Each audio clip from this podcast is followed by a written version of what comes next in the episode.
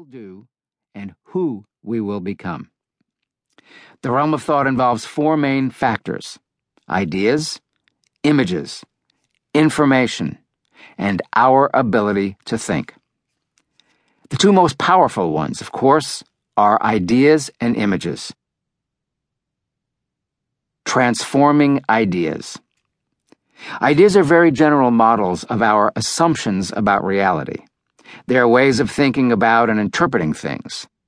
They are so pervasive and essential to how we think about and how we approach life that we often do not even know they are there or understand when and how they are at work. Examples of ideas may include freedom, education, the American dream, church, democracy, justice, family, God, and so on. And if you wish to see ideas in action, look closely at artistic endeavors in their various forms, such as movies and music, which encapsulate most of what is called pop culture, or efforts to persuade, such as in politics and commercials. Christian spiritual formation is inescapably a matter of recognizing in ourselves the idea systems of evil that govern the present age and respective culture, as well as those that constitute life away from God. The needed transformation is largely a matter of replacing those idea systems of evil with the idea system that was embodied and taught by Jesus Christ. The Apostle Paul, who also understood and taught about these things, warned us that our struggle is not against flesh and blood, but against the rulers, against the powers, against the world forces of this darkness, against the spiritual forces of wickedness in the heavenly places. Ephesians 6:12. These high-level powers and forces are spiritual agencies that work with the idea systems of evil. These systems are their main tool for dominating humanity.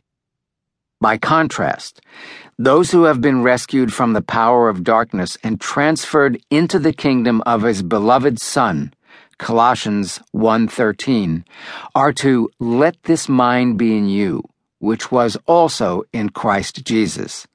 Philippians 2:5. This is what is intended when Christian colleges and universities speak about their unique commitment to Jesus Christ in their pursuit of all learning. It is an essential way of describing the substance, the underlying reality of Christian spiritual formation. We are, in Paul's familiar language, transformed precisely by the renewing of our mind. Romans 12:2 Soul earthquakes. To change governing ideas, whether in the individual or the group, is one of the most difficult and painful things in human life. Genuine conversion is a wrenching experience.